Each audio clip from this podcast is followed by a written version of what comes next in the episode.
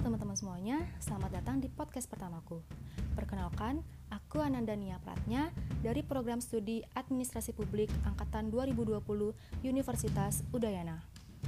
Dalam podcast kali ini, aku di sini akan membahas mengenai politik di tengah pandemi. Bagaimana pengaruh golput pada Pilkada 2020. Iya, golput. Kalian semua pasti tahu kan golput itu apa? Golput memang merupakan masalah klasik dan universal dalam kehidupan politik. Pembicaraan tentang ini selalu menjadi berita menarik menjelang pemilu di negara mana pun. Istilah golput dalam peta politik Indonesia pertama kali muncul pada tahun 1971 terhadap mereka yang tidak menggunakan hak suaranya untuk memilih. Adapun salah satu hak-hak politik yang diatur dalam pasal 25 Konvenan Internasional yaitu memilih dan dipilih pada pemilihan umum berkala yang jujur dengan hak pilih yang universal dan sederajat dan dilakukan dengan pemungutan suara yang rahasia yang menjamin kebebasan para pemilih menyatakan keinginannya. Nah, dalam pilkada baru-baru ini, banyak tantangan yang dihadapi penyelenggara pemilu partai politik.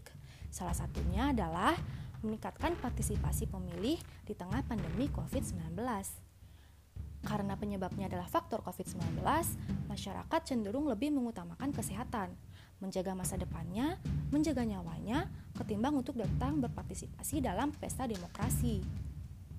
Kecuali memang mereka ada hubungan kekeluargaan dengan pasangan calon, ada hubungan dengan partai politik yang ikut mengusung, ada hubungan dengan relawan, maka kemungkinan besar mereka akan ikut berpartisipasi dalam pesta demokrasi. Dari 444.929 jumlah daftar pemilih tetap atau DPT, ternyata golput memenangi Pilkada Kota Denpasar. Golput alias warga yang tak menggunakan hak pilihnya mencapai 204.668. Itu sudah 46% dari jumlah pemilih loh. Berdasarkan data Badan Saksi Pemilu Nasional atau BSPN PDIP, paket Jaya Wibawa menang dalam pil, pil wali kota Denpasar dengan 81,18 persen. Memang sangat tinggi, namun masih di bawah angka golput. Sebab persentase yang besar itu hanya setara dengan 184.818 suara. Dengan begitu, Jaya Wibawa telah kalah dari golput dengan selisih 19.850 suara. Sedangkan yang memilih paslon 2, Gede Ngurah Ambara Putra dan Made Bagus Kertanegara atau Amerta hanya 42.837 atau 18,82 persen. Nah, dari data sementara itu, ada hal menarik loh yang patut dicatat, yakni di beberapa daerah, hak pilih bagi pasien yang positif terpapar COVID-19 tetap terlayani.